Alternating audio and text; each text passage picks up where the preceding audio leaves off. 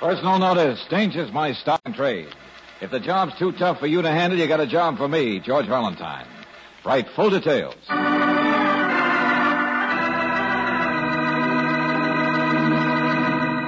Standard Oil Company of California invites you to Let George Do It. In just a moment, we'll begin tonight's adventure of George Valentine. Did you know that you can be wasting one out of every ten gallons of gasoline you buy due to worn spark plugs? It's true. And dirty, worn plugs can also rob your engine of power and pickup. To avoid this waste, let Car Savers check your spark plugs. They'll clean them and reset the gap, or if necessary, they'll be glad to install new Atlas Champion spark plugs to give you more get up and go. It takes just a few moments to check the condition of the spark plugs in your car, so stop in soon for a Car Saver spark plug check at any independent Chevron gas station or standard station where they say and mean we take better care of your car.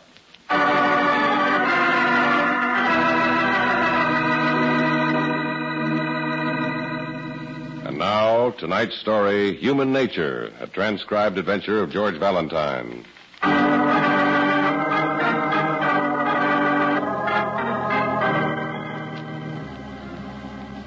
Dear Mr. Valentine, if there's one thing I learned in all the years I lived, it's human nature, especially when it comes to men. You, for instance. I know I don't have to go into a lot of detail, except to say that another man, a very fine man, needs help, real bad, and only you can give it to him. Right? Okay then. I'll meet you tonight here at Club Bim Bam after the last show is over and the people go home. We'll have the club all to ourselves. And I'll, be very, very grateful for your trouble. Yours very truly, Ruby Devlin. Uh, I guess Ruby knows human nature all right, Brooksy. Uh, I'll tell you more about it tomorrow. Now, that other Club letter. Bim Bam, the best looking chorus in town. Hmm, what? Three sizzling shows a night. Oh, no, you don't think I that- know human nature too, my friend. Why, Angel. Mine. Unless I were right there, I'd worry about you losing your beauty sleep or, well, just working too hard. So, Um, yes, ma'am.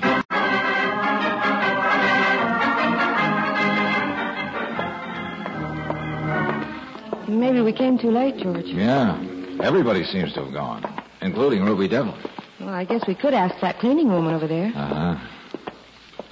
Oh, I beg your pardon. Yes, sir. Uh, we were looking for a lady. I believe she's one of the girls in the floor show. All gone, mister. So I see. We thought she might have left a message or something. Her name is Ruby Devlin. I am Ruby Devlin. What? Oh, I know I'm not as pretty as those painted hussies, but I didn't mean to scare you, mister. Oh, well, I... I, I expected you alone, Mr. Valentine, so I didn't well, think... my assistant, Miss Brooks, is the worrying type. yes, uh, that's right. Well, I'm glad you're along, dearie. Here, let's go and sit down. Yeah, sure, go. Um, no, not not here. Might as well take the best table in the house, right near the dance floor. We have plenty to choose from. I'm the choosy type. That's why I like this job. I don't follow. Here, this one's okay. Well, nobody telling me how I should work. I'm my own boss. And I can make myself feel as good as anybody who comes here. See this thermos bottle of coffee, dearie? Well, yes. Every night I put it in a champagne bucket. Like this. High class. And the sandwich I bring from home tastes as good as the one they soak you a buck and a half for. And I can imagine a better floor show than they put on. Oh, it's all in the way you look at things. And I understand human nature. Which reminds me, Miss Devlin. Ruby. Ruby. That letter, it said something about somebody being in real trouble. That's right. Ben Cullum. As fine a man as you'd want to meet. I worked as cleaning woman for him once, so so I ought to know. Us girls can tell best about people. Well, uh, what sort of trouble is he in? You wouldn't think a man as sweet and trusting as Ben would be in his sort of business. What business is that? He runs a pawn shop on Lower Fourth Street. Oh, no, in that hole? And he's sweet and trusting? Well, I told you it's hard to believe, but I know human nature, and, and he is. Besides, he, he proved it to me. You want to know how, dearie? I wouldn't miss it for the world. Well, I, I had a little ring I was always crazy about. My mother's. And one day I, I needed some money. So I told Ben Cullum. Well, he was real sweet. Just loaned me the money and let me keep the ring, too. Fifteen dollars. Of course, you were right there working for him. No, it wasn't that at all. Anyway, I, I know Mr. Cullum is, is, is in trouble now because I heard somebody say he's a, a fence. Oh, now there's something a lot more in character with the neighborhood. Uh, who uttered those words of wisdom, Ruby? Well, it was two nights ago after the club closed. Uh, a skinny guy, I, I think his name is uh, Joey Krieger, was a little drunk and, oh, nobody pays any attention to a cleaning woman. And, and he was talking to another guy and, and he said he pulled a heist. Ah. And, and he said he had a real good fence and he said it was Ben Cullum. That's something for the police, isn't it? No, because it's got to be a lie.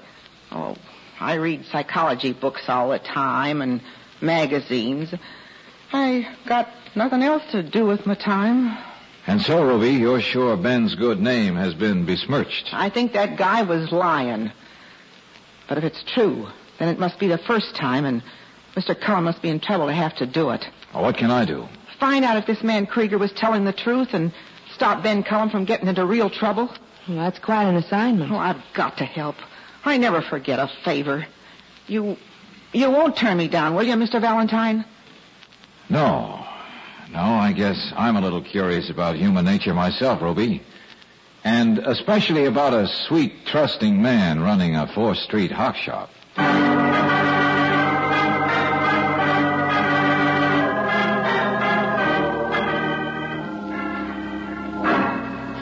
My clerk told you this room was private, Mr. Valentine? Yeah, Mr. Cullum. And I told him I had to talk to you, not to him. Yeah. You excuse the appearance of the room, miss. As you see, I live here and transact business up front. It saves car fare. Saves trouble. Besides, I'm a bachelor. This does fine for me. Now, about your business, Mr. Valentine? Well, as I told you, Miss Devlin thinks you're in trouble. And because you're in trouble, you might be tempted to turn crooked and uh, fence some good. Yeah, I did Ruby a favor once. Now I'm sorry. She's imagining things. Mm-hmm.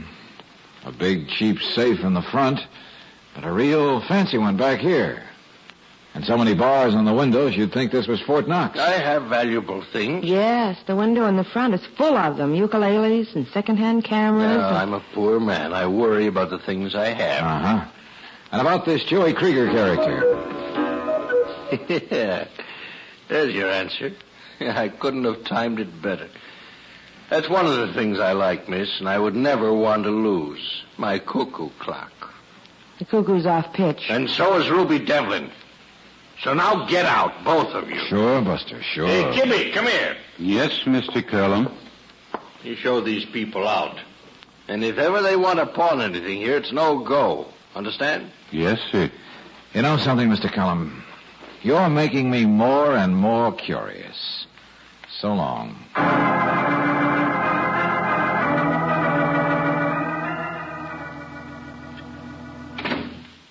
Department, Valentine, but I checked. Thanks, Johnson. What's the verdict, Lieutenant? The boys in robbery have had their eyes on Cullum for a long time. He's much too slick. They've never found any evidence against him. Maybe this is their lucky break. Just because some cleaning woman heard a drunk blab about fencing some goods? Did you ask the robbery squad if his Joey Krieger character was involved in any cute stunts lately? No soap. He's a specialist in his kind of work. That particular kind of robbery's been conspicuous by its absence. Oh, Joey could have changed his style of work just for laughs. I told you he's a specialist and proud of it. Guys like that stay in the groove. Uh-huh. Well, George, there isn't much we can do. As long as the police already have their eye on Mr. Cullum, and apparently he isn't a sweet, innocent man being forced into a life of crime, as Ruby seems to think he... Excuse me. Yeah? Okay, put him on. Sergeant Lay in the robbery squad. Oh? Yeah, Lay, I. What? Well, you did. When? I see. You couldn't, huh? Sure, sure. Okay. Okay, thanks. Anything new? Yeah, Sergeant Lay was out to lunch, and the other guy I spoke to just didn't know. That there was a Joey Krieger type of robbery? Is that it, Lieutenant? Over $5,000 worth of jewelry. They brought Joey in, but couldn't get anywhere with him. And believe me, they tried. Then there is something to what Ruby told us. I'm afraid so. As long as Sergeant Lay and his playmates have already talked to Joey Krieger, could you get me his address, Johnson? I guess so. I'd like to talk to him. Sure, but I know the kind. He'll say nothing.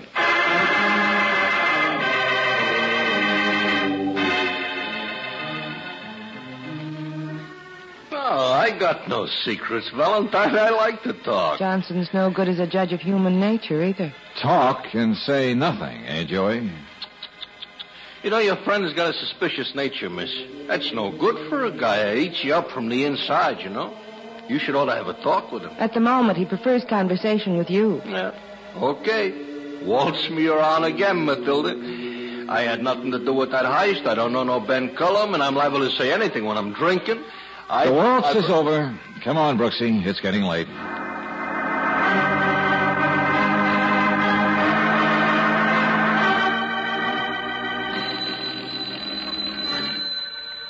Hmm. Oh, okay, okay. Have some respect for the hour. Hello. Come on, come on, Valentine. Rise and shine. Oh, Johnson, it's only a little after six. Your energy's almost indecent. Call me later, will you? I can be up, so can you. Especially in this case. What are you talking about? I'm on my way to Cullum's pawn shop, friend, to check up on Ben Cullum's murder.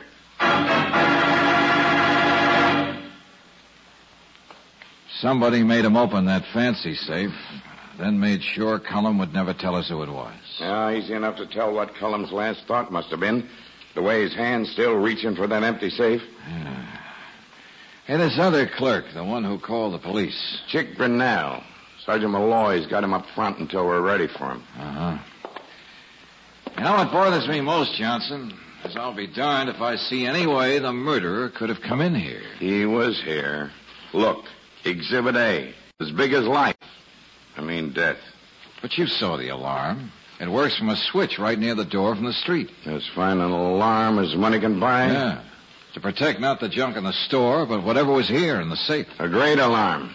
But it didn't do Cullum any good. Now, if the wires were cut, if anybody even went fooling with the lock, the protective service gang would have been here. Well, it's a cinch no one could have come in from the back. Look at the bars on those windows. I noticed them before. Hmm. Cullum must have been in bed up to the very minute they come in on him. Or he'd have something on besides that nightshirt. That's right. See slippers there at the foot of the bed? Didn't even have time to get into them. Eight.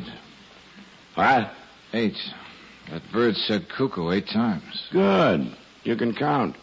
It's only 720. So what? All those fancy clocks go cockeyed after a while? Yeah, I guess so. I still wish I knew how the murderer got in here. There must be an answer to that. Yeah, there's only one explanation. Cullum must have made a date for somebody to come when there wouldn't be any clerk around for a witness. And whoever that was is the guy we want. Uh-uh. Ah, it's easy enough to dope out. Cullum was in a big deal in hot stones. Maybe there was an argument about the price. Uh-uh. Stop saying that. That's a good theory, but it won't work. Why? Well, you yourself pointed out Cullum's bare feet. Wouldn't he have had more than the nightshirt on if he was letting in company? Yeah. Yeah, I guess you would. Now, Johnson, I'm afraid this is a mystery that will take a lot of solving.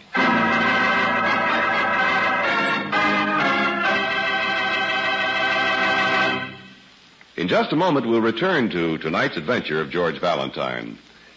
If you're like most motorists here in the West, you use heavy-duty RPM motor oil in your car. So I'm sure that you'll be interested in these outstanding performance records turned in by heavy-duty RPM.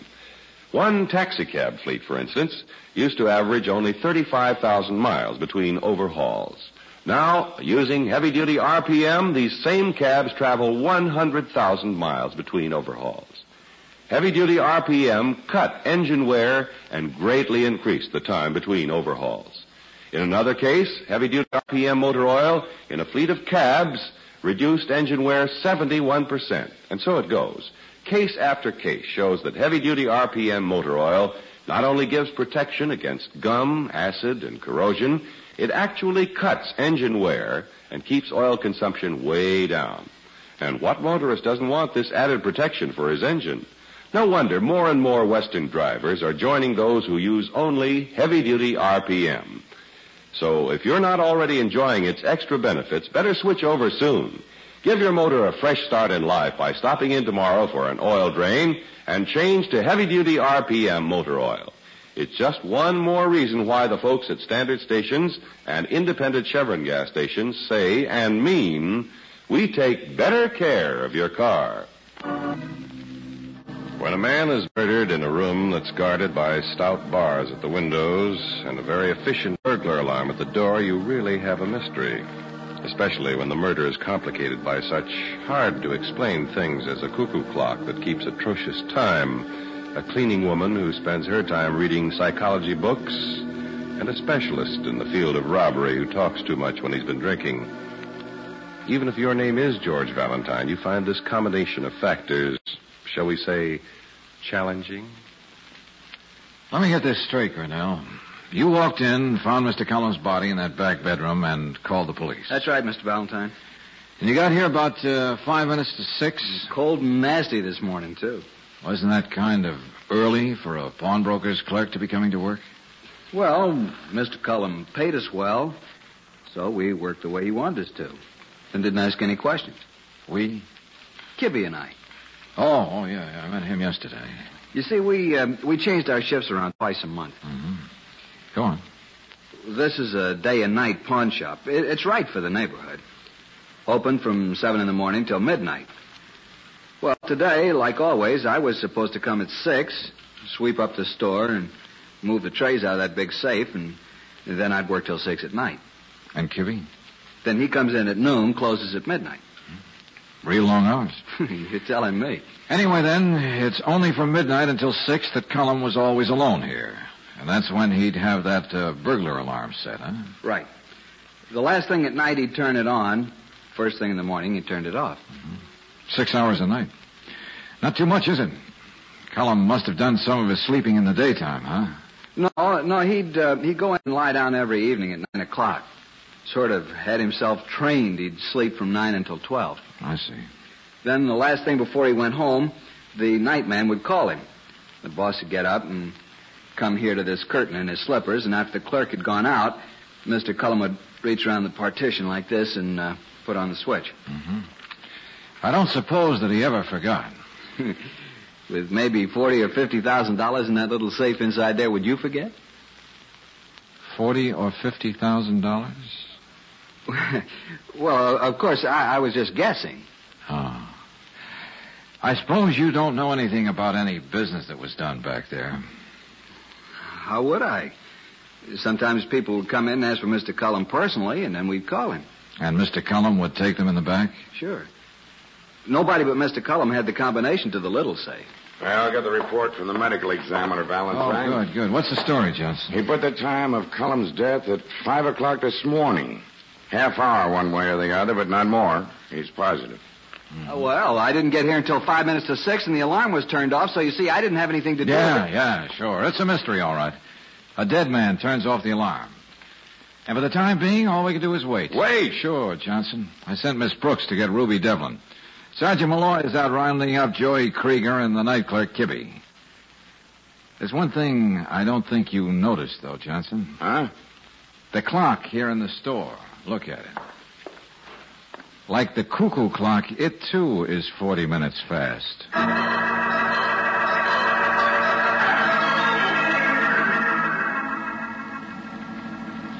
I know human nature. Mr. Cullum was a sweet, gentle man. Now he's dead. Yes, Miss Devlin, and we're trying to find out who killed him. You thought you might be able to help us. You want to, don't you? Well, yes, anything I can do, Mr. Valentine. All right. You used to work here at the pawn shop. Almost a year ago. Well, now it's just a hunch, but do you do you notice anything different about the store? No. Please, Ruby, look around carefully. You must be sure. Everything's the same, Miss Brooks. Just like everything's the same back there. Oh, great. Well, I really didn't know what I expected. The phone. What's that? The phone. It used to be connected way over there, near the hall. So it'd be near the store in the bedroom. And now it's been moved close to the front door. So what? You asked me to tell you what's different, Lieutenant. I told Brunel, you. can we see a minute? Sure, Mr. Valentine. Well, this telephone. It was moved recently, wasn't it? Yeah, a couple of weeks ago. Why? Kibby. His feet bother him, so he asked Mr. Cullum to save him steps. Kibby and I always had to stand near the door. Oh. Like I said, Mr. Cullum was a nice, considerate man. Uh, Kibby sold him a bill of goods.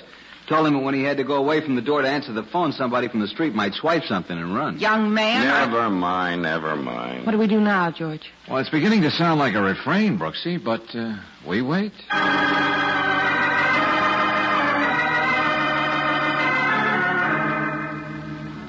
Excited? What am I supposed to do? Have hysterics? No, nothing as violent as that, Kibby. Of course, I knew something must be wrong when the cop came and asked me to come here to the store. Could have been a robbery or something. It could have. But you were here with this gentleman yesterday, miss. Yes? You saw how violent Mr. Cullum could be, didn't you? Well, I- Besides, he was mixed up with some pretty hard people. You knew he was operating as a fence? Now, don't get me wrong, Lieutenant. I wasn't in on any of that stuff myself. Curious the thought. But you can't work for two years for a man in this business without, well, without getting a pretty good idea what's going on. Maybe it's just a guess now, see, but maybe Mr. Cullum double-crossed one of his uh, customers and... That was the first thing we thought of. But it's no go. No. Hey, Kibby, Yes? You know, it's funny that the burglar alarm didn't work, wasn't it? Yes, that is funny. You saw Mr. Cullum turn on the switch when you left last night at midnight, didn't you? Sure, like always. Carl, how could you see it? He closed the door after you. The door closes behind me with a snap lock, miss, and when Mr. Cullum hears it click, I see his arm coming through the curtain. The nightlight I leave on in the store is right over the burglar alarm switch and shows me that it's closed. Oh, yeah. So the mystery gets darker and darker. All right, Kibby, thanks a lot. Wait out there with the sergeant. Anything you say, Lieutenant? What do we do now, Valentine? Wait some more? No, no. No, now we go to work. Hallelujah. There's a desk in Cullum's bedroom, not far from the safe. There's something in that desk I want.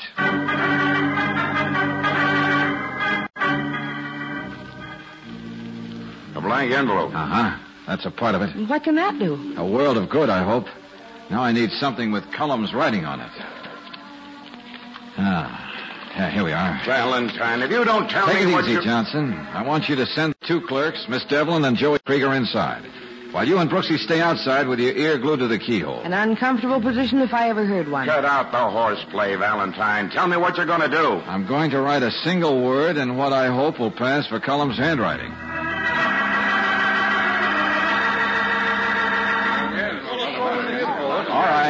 Right, all right, all right, all right, folks. All right, quiet, quiet, please.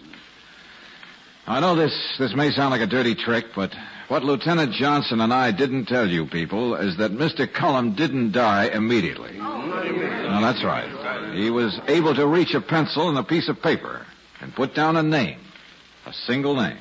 Oh, it must be the murderer. Yes, yeah. Who was it? Do you know why we didn't mention it before, Joey? Huh? you got me, Bud. Are you, Grinnell? I wouldn't know, Mr. Valentine. We didn't because it really was no proof. Mr. Cullum might have been writing a message to the person whose name we have, and not about him, accusing him. But now we have additional proof. Who was it? I'm your client, Mr. Valentine. You've, you've got to tell me. Yeah, Ruby, I think I do. The name is Grinnell. Oh. Me? Oh, here, look for yourself. You know Mr. Cullum's handwriting. Of course, it's a little shaky. He was dying. I don't know why you should write my name. I, I tell you, I don't know. Well, don't look at me like that. What's the matter with all of you? Tell me, Grinnell, don't you have any idea of how a fella could beat that burglar alarm of Cullum's? No. All right, suppose I tell you. You just see how closely we check. No. I work for Ben Cullum, and it burns me up that I've got to handle his money all day long with never a chance of a dollar of it sticking to my hands. What I could grab and run with wouldn't be worth it. You're wrong. I Hey, never. leave him talk, punk. Kibby, you know I wouldn't do Oh, anything. shut up. Go ahead, Mr. Valentine. I keep thinking about that other safe that Cullum keeps back in his bedroom. Forty or fifty thousand in it. You said so yourself, remember, Grinnell? Yeah, but I, I was just talking. I talking. don't dare pull anything while I'm on duty. If I fake a stick up, the cops are too likely to smell an inside job. Sure, I can have a key made, but that doesn't mean a thing. The burglar alarm. That's the problem to lick. Yeah, yeah, yeah. So, so what do you do, Valentine? Huh? What do you do? I get an idea, see? Foolproof. It's last night, nine o'clock. Cullum turns in. I'm left alone in the store. When I go back to wake him up, I've already pulled my little stunt. I've set the cuckoo clock in his bedroom and the other one in the store 40 minutes ahead. I was here last night, not Grinnell. Cullum lets me out and throws the switch. Then, a few minutes after five in the morning, I go into a booth and call the store. Keep ringing until Cullum gets up and answers. Last night I was here. I disguise my voice and tell Cullum it's a wrong number. He swears at me and looks at the clock. It's 40 minutes fast, so he thinks there's only a couple of minutes left before he has to get up and turn off the alarm anyway. He's only human. Remember the phrase, Ruby? Yes, yes. He doesn't like the idea of getting up in the cold again. It's a raw, nasty morning. Why wait for Grinnell? Cullum figures he'll turn the switch off now. Shut up! Shut up! The phone was conveniently located now, wasn't it, Kibby? From where he stood, Cullum could reach the burglar alarm switch. And after he did, you saw him through the door, and you came in and made him open the safe, and then... And killed him, yes. I'm going to kill you. Mr. Valentine, look out! I'm going to kill you! Oh, George! Oh, dang, are you all right? Yeah, but, but Kibby isn't... Oh. He'll live. I got him in the arm. He'll die, but not from my bullet. Yeah. You see, he did something very human, too. He forgot to set those two clocks back to the right time.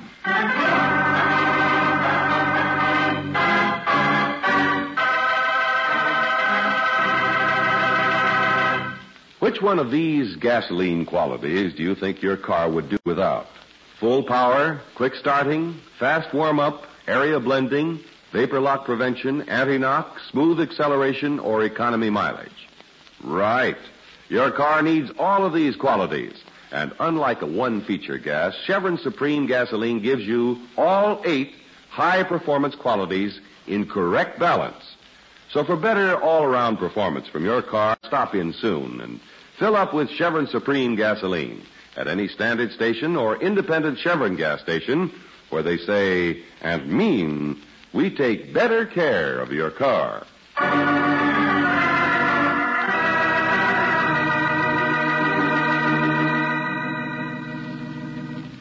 Understand why it had to be one of the two clerks, George, but why were you sure it was Kibby? Well, Grinnell left for home at six, Angel. He couldn't have set the two clocks back then. Cullum would have caught wise long before morning. While Kibby left at midnight, when Cullum was already half asleep, sure. And there was that business of changing the place where the telephone was connected. Mm-hmm, that too. But, George, if you suspected Kibby, why did you accuse Grinnell? Huh. Human nature, eh, Ruby?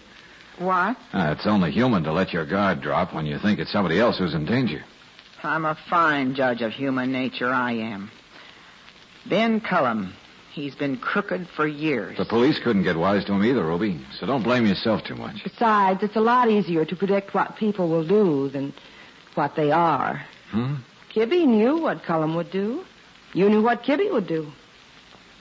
I know what you're going to do, too, darling. You do? When I really set my mind to it, you're going to marry me. Want to bet?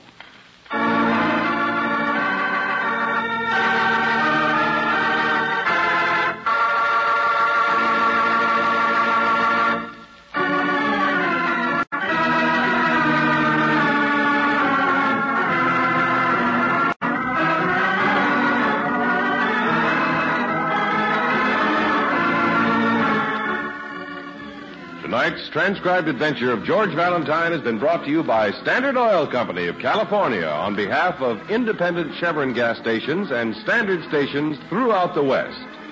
Robert Bailey is starred as George with Virginia Gregg as Brooksy. Let George Do It was written by David Victor and directed by Kenneth Webb. Ken Christy was heard as Lieutenant Johnson, Noreen Gammill as Ruby, Larry Dobkin as Joey, Harry Bartell as Grinnell, and Griff Barnett as Kibby. Music by Gaylord Carter. Your announcer, John Heistand. Listen again next week, same time, same station, to Let George Do It. Let George Do It is heard overseas through the worldwide facilities of the Armed Forces Radio Service. This is the Mutual Don Lee Broadcasting System.